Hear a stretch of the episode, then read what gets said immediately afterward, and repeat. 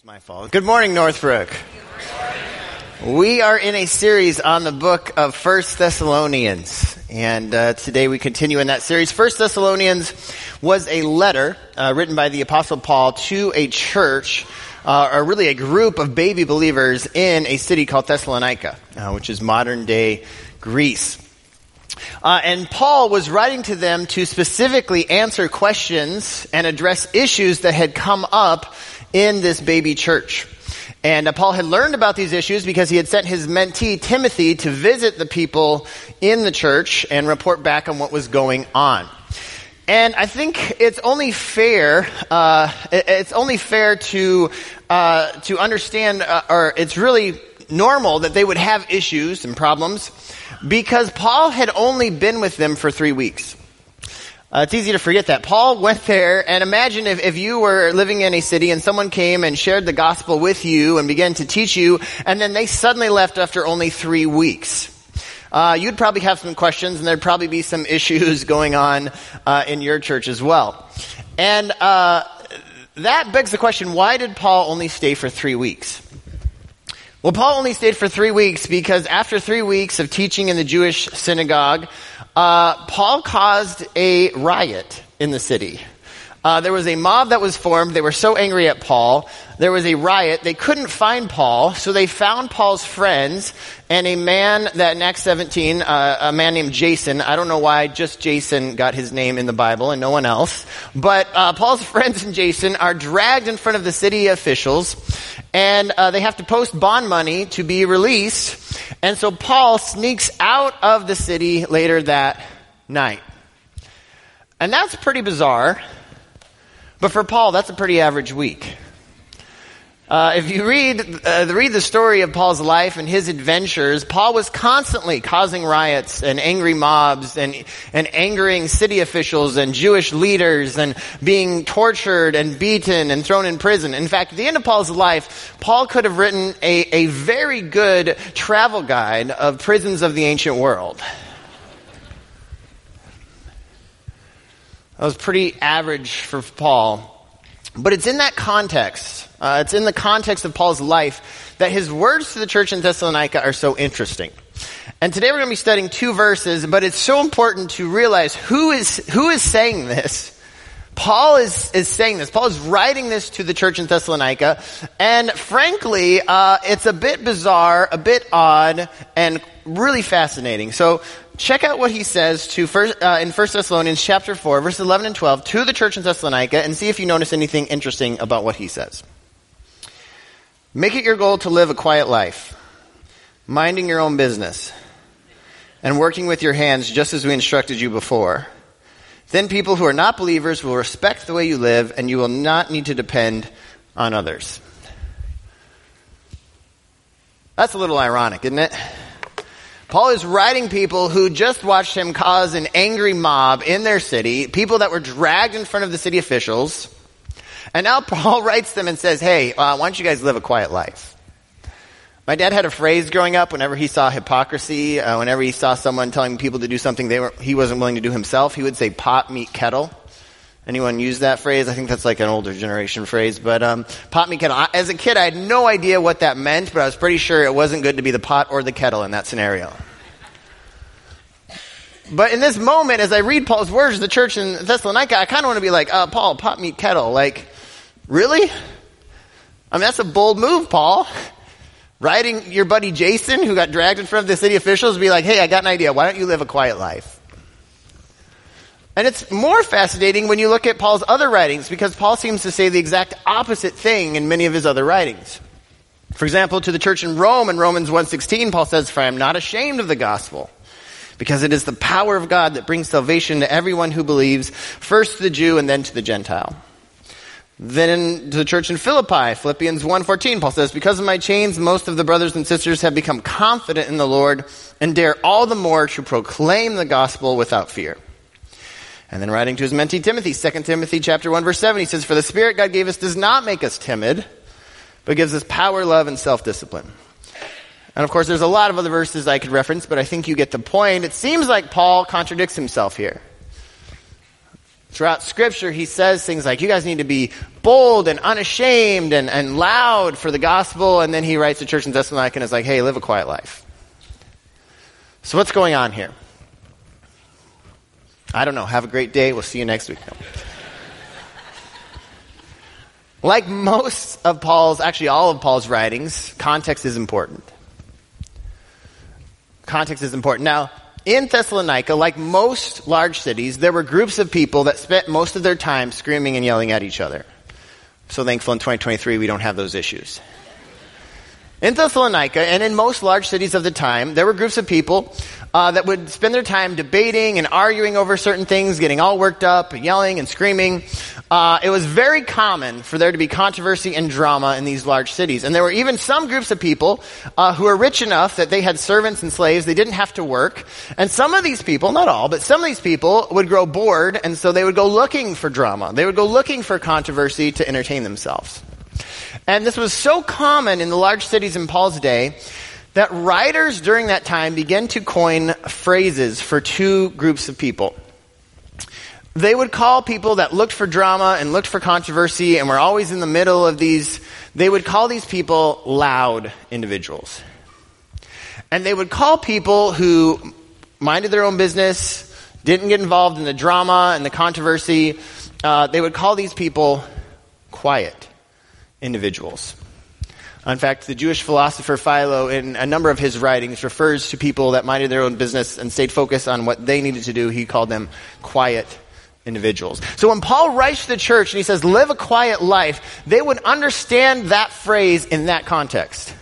And they would understand that Paul was not saying to them, hey, don't proclaim the gospel, um, don't share what you believe, don't stick up for what you believe. Paul, they would understand Paul wasn't saying, uh, hey, just don't say anything. Instead, they would understand that what Paul was saying was, hey, don't get distracted by all of the nonsense going on in your city. Stay focused on what's truly important. And then Paul continues and he says, mind your own business, work with your hands. There was a group of people in the church. Remember, Paul had only been there three weeks. They're still figuring this out. There's a group of people in the church that were like, well, if Jesus is coming back and when we die, we're going to go to heaven anyway, like, why work? We're just going to sit around and wait for Jesus to come back. And they had stopped working, they'd stopped providing for their families, they'd stopped helping their neighbors, and they were just sitting around going, well, Jesus should be back any day now. And Paul writes to them and he says, no, no, no, no, no, you don't understand, you, you misunderstood. Stay focused, mind your own business, but continue to work with your hands. Continue to provide for your families. Continue to love your neighbors. Continue to live your life, and in doing so, you'll win the respect of those outside the faith. Two verses make a little more sense in that context, right? But what does that mean for 2023? What does it mean to live a quiet life, minding your own business, working with your hands in 2023? Couples in the room, uh, do you remember the first movie that you saw in theaters on your, fir- on your first movie date? I was uh, someone last night came up to me and they said, "We're not sure if that movie was in color or if it was in black and white." Like, That's how you know you've been married a long time. A first uh, movie date that my wife Sean and I went, uh, we, we remember vividly. It was 2005. It was the movie Yours, Mine, and Ours. It's a cute movie. But the reason that we remember the movie so vividly is there were three women that were behind us that decided to provide running commentary the entire movie. You ever like seen the director's cut of a movie where the, the director makes comments throughout? Like it was kind of like that. It was kind of like the director's cut with three women behind us. And at one point, I just wanted to be like, okay, we get that Frank's neat freak ways are going to collide with uh, Helen's uh, free spirit, but can we just let it play out? Whenever someone's talking during a movie, it's distracting. It's hard to focus. Anyone have a friend or spouse that likes to talk during movies? Few, oh, a few of you raised your hand. Really, well, that's that's awesome. Yeah. Your spouse is putting your hand down. That's that's great. It's hard to focus. Uh, I officiate weddings, and recently, over the past few years, more and more common announcement that I'm asked to make at the beginning of the wedding is please silence your cell phones. Hang on, that's God. Let me get that.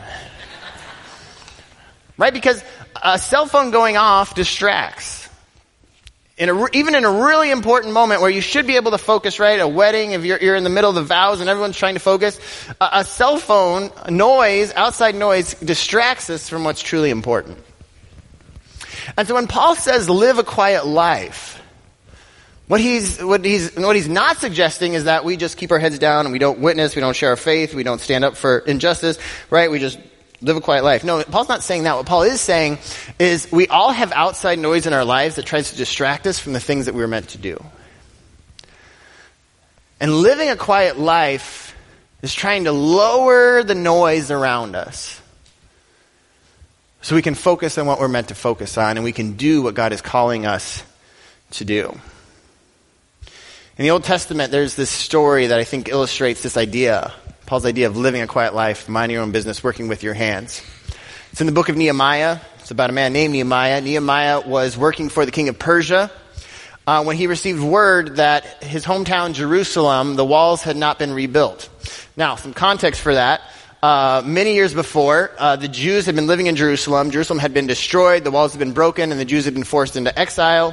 Fast forward many years, well, now Jews were being allowed to return to Jerusalem and begin uh, picking up their lives, living in their homeland. Uh, and so uh, Nehemiah was obviously excited that his, his, his hometown was being rebuilt, that the people were living there. But then he receives word the walls had not yet been rebuilt. Now that doesn't seem like a big deal to you and to me. Right? 2023, I, am guessing no one uh, lives in a city that has walls around it. But in Nehemiah's day, walls were a big deal.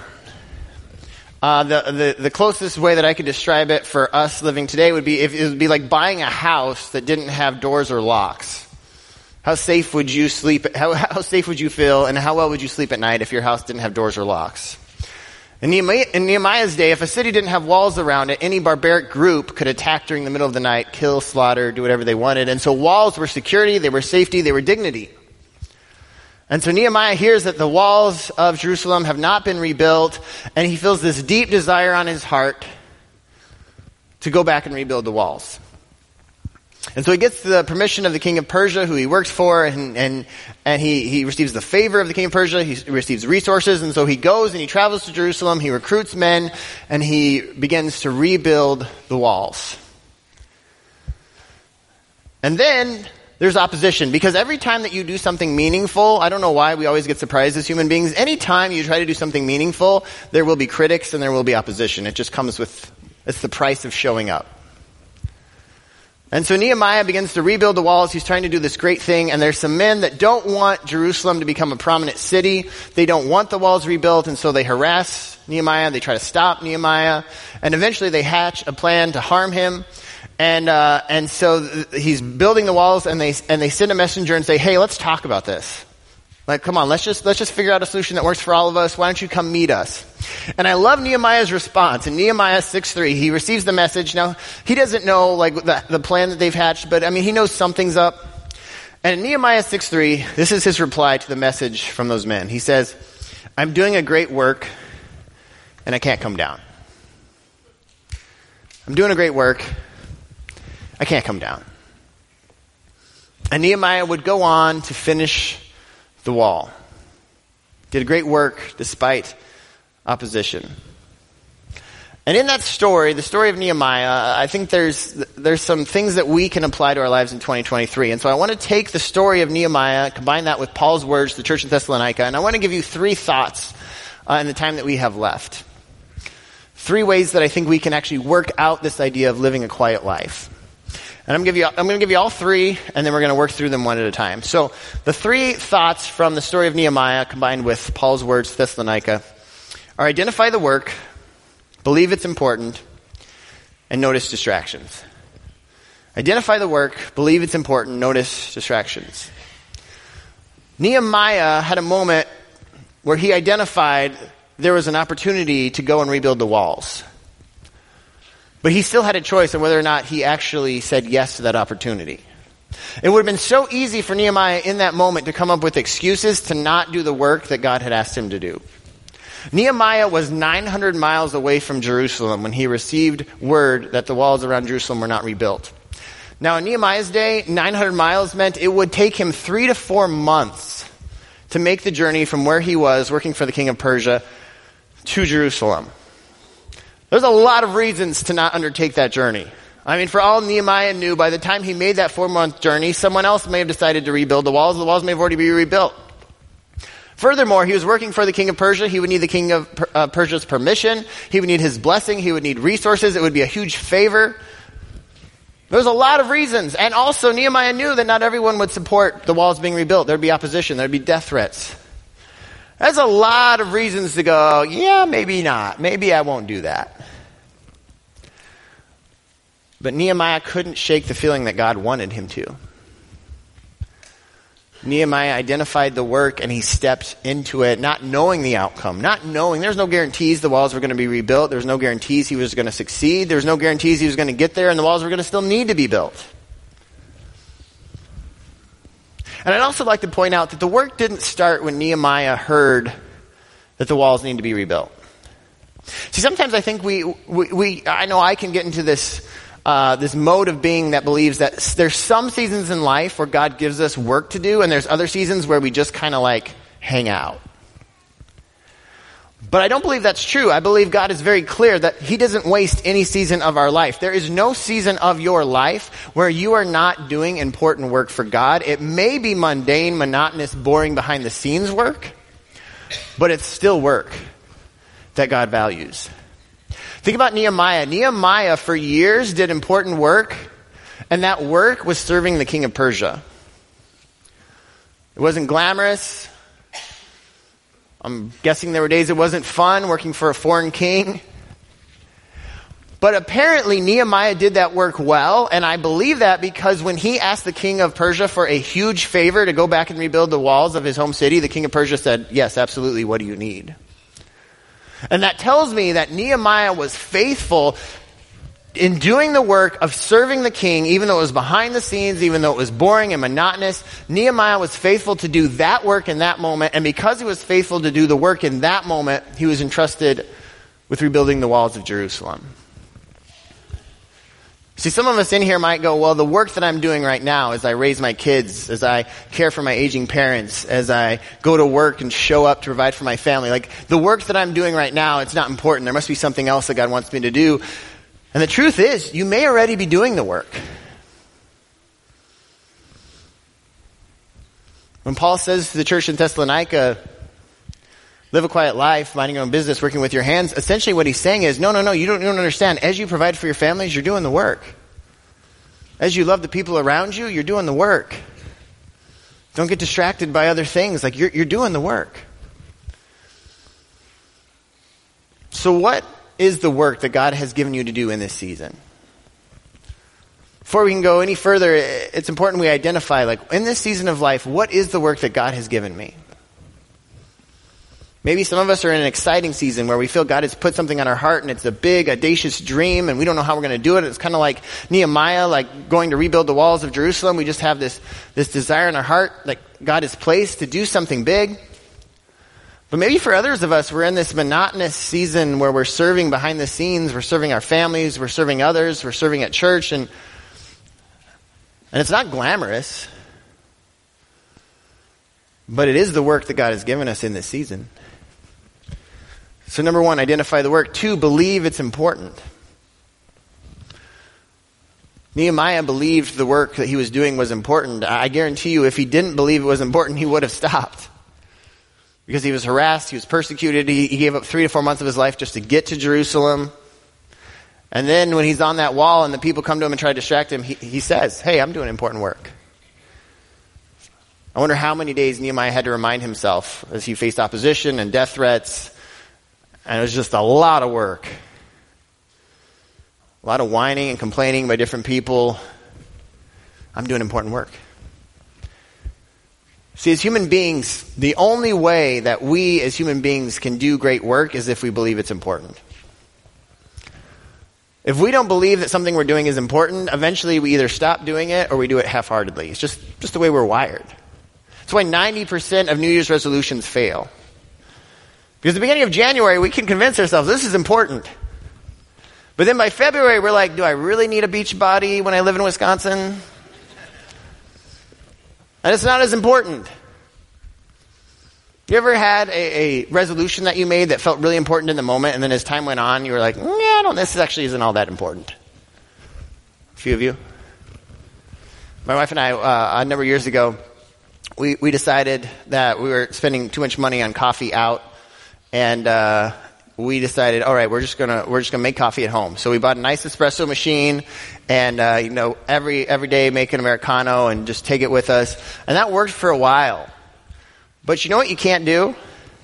You can't put an espresso machine in your back seat for when you're running errands and just like fire it up. It doesn't really work. Just a side note, you know, we have like self-driving cars, so I don't think it's a stretch to ask for espresso machines in the glove box real soon. So for those of you that are inventors in the room, that's what I want. I don't care if a car can drive itself. I want it to be able to make espresso. But in the beginning, we were like, yeah, this is really important. And then as time went on, we are like, yeah, is it really that important? Like, coffee's not that expensive out. And eventually we, we abandoned our resolution. We only follow through with things when we think they're important. Sometimes in life, when we're in seasons of monotony, when, when life is mundane, when we're serving behind the scenes, one of the best things that we can do is remind ourselves that the work we are doing matters to God. That the work that we are doing loving the people around us and faithfully doing what God has called us to do, it matters to God and it's important. It's great work. Young person in the room, as you continue to get an education, and as you continue to grow in your character and your understanding of who God is, don't let anyone tell you that your teenage years are just meant to kind of be wasted until you grow up and actually start life as an adult. You're doing important work as you grow in your understanding of the world and of God, as you grow in your education, as you grow in how you see the world and love God. That is important work, and your life doesn't start when you become an adult. Your life has started, and you're doing great work right now. Just because your friends decide to waste their teenage years, just because, just because someone tells you, oh, you can just kind of like hang out and wait. No, no, no. You're, you're doing great work. It matters. Parents in the room. It's hard to parent right now. I was talking to, um, Sean and I were talking to David Thomas, uh, one of the foremost uh, voices in the parenting world right now in America. Um, David is a counselor at a Christian counseling place in Nashville. We, we brought him in last month and he did a, a parenting conference for us. Uh, it was just phenomenal.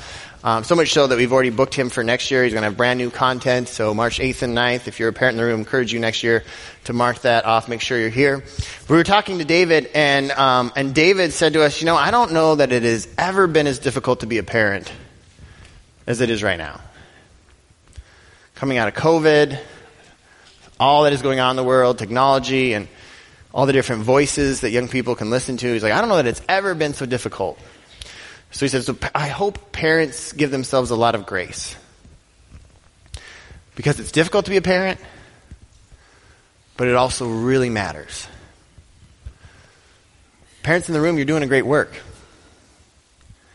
As you love your children, as you raise the next generation, grandparents that are helping with that, aunts, uncles, like as you raise the next generation, you're doing important work. And sometimes you just have to remind yourself in the monotony of, of cleaning and errand running and chauffeuring and all of the things, like you're doing great work.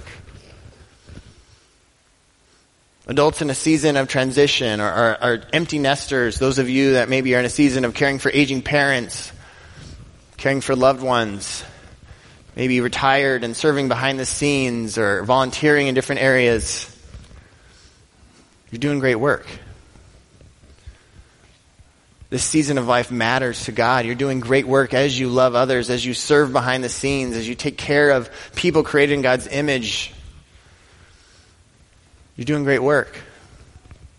And I would even say for those of us in the room that are maybe in a, such a difficult season that all we can do is just keep ourselves together, you're doing great work as you hang in there and you make it through another day in a difficult season, God sees you. And it matters to God, and you're doing great work. And for some of us, maybe the opportunity this week is to just write a sticky note and place it somewhere we'll see it. If we're in a season that's mundane and, and difficult and boring and not glamorous, maybe, maybe we just need to be reminded to write on a sticky note, I'm doing great work. And every morning as we start with all the things we got to do, We remind ourselves, I'm doing a great work and it matters to God. Monday may seem boring, but Monday is important to God. I'm doing a great work. So identify work that God has called us to do. We realize it's important. And then lastly, we notice distractions. Nehemiah worked on that wall, and I love his response. Those men, they try to distract him, they try to get him to leave his work, and he says, I'm doing a great work, I can't come down. Paul writes to the church in Thessalonica and he goes, There's a lot going on in Thessalonica. You guys got a wild, crazy city. There's a lot of drama. Live a quiet, quiet life. Stay focused. Minding your own business. Stay away from the distractions. Now, thankfully, in 2023, we don't have many distractions. Okay, maybe we do. Starting with our smartphone. I love my smartphone, but right now, uh, there are three things on my smartphone that I, I probably spend too much time. Uh, first one is pickleball videos, and yes, I love pickleball. Second, uh, how to coach better. I'm coaching my son in baseball, so coaching videos. And then third would be Brewers articles. Now, there is no limit in just those three categories of how much information I can consume. Like just those three categories, I could spend days watching videos and reading articles on just those three categories. And here's what's tricky. Technology is, is a good thing. And, and all three of those things in moderation are good. Like, like pickleball is my hobby right now. It, it's a great stress reliever. And so there's nothing wrong with watching pickleball videos. I'm coaching my son in baseball. I want to be a good coach. There's nothing wrong with watching videos and reading articles about how to coach better. And I like the Brewers. There's nothing wrong with reading articles on the Brewers. But here's, here's where it gets tricky. There's a line where all of those good things there's a line where they where at one point they're helping me live my life well and then all of a sudden there's a line i cross where now they become a distraction to the life god has given me. That's what's tricky about 2023 a lot of the things that can be great can also become the very things that distract us from living a focused life. And part of the work of living a quiet life is is taking the time to process what are the things in my life that may be good, but when are they becoming a distraction from actually living the life that God wants me to live? Other times, I think distractions in 2023 look a lot like opportunities. You know, we are an opportunity culture. We love opportunities. We love options, right? Give me that catalog of all the different things that I can sign my kid up for this summer. If there's time on the calendar, let's do it. But sometimes I think the opportunities that we say yes to become the very things that distract us from the things we were meant to do. I tell this to young people all the time, but I think it applies to adults as well. Just because you can say yes doesn't mean you should say yes. A good thing plus a good thing plus a good thing plus a good thing plus a good thing does not equal a good life. It equals a stressed out life where you do nothing well. And so maybe for some of us, distraction looks a lot like opportunity. We say yes to so many things that we don't have any margin and we don't have time to do the things that we're actually supposed to do well. Jon Acuff uh, is a, a, Christian writer that I uh, enjoy reading his books and his blog. And uh, I, he was at a conference I was recently at, and he talked about this idea of how he had a season of life where he just kept saying yes to everything because it was all good things, right? Just kept saying yes to opportunities, and he got to a point where he was like, "I'm doing nothing well. So busy, I'm so stressed." And so he made it a practice uh, regularly to ask himself three questions, and I've adopted these three questions. They might be helpful for some of us in the room that are like, "I need more margin in life. I need, I need, I'm too busy." So these three questions are: What needs to be deleted? What needs to be delegated, what needs to be delayed. What needs to be deleted? Are there things in your life that need you, you need to let go of? They don't serve the work that God has given you to do. They don't serve you anymore. Maybe at one point they did. Maybe you thought they were going to. What needs to be deleted from your life to create margin for the important things? What needs to be delegated? Are there things in your life, either at work or at home, that you can delegate to someone else that you don't need to be doing? My wife and I got to a point in our home where we were like, our kids are old enough, they should be helping more. We need to, we need to delegate some of this stuff to our kids. Some of you parents are looking at your kid. I give you permission. Lastly, what, what needs to be delayed? Maybe there are things in your life that you really feel like God has placed on your heart, but they're not for this season. And you're not going to delete them, can't delegate them, but you're just going to put them on the back burner. You're going to, you're going to put them to the side so that you can focus on the things that are for this season and do them really well. So as we close, what would it look like this week to live a quiet life, minding your own business, working with your hands?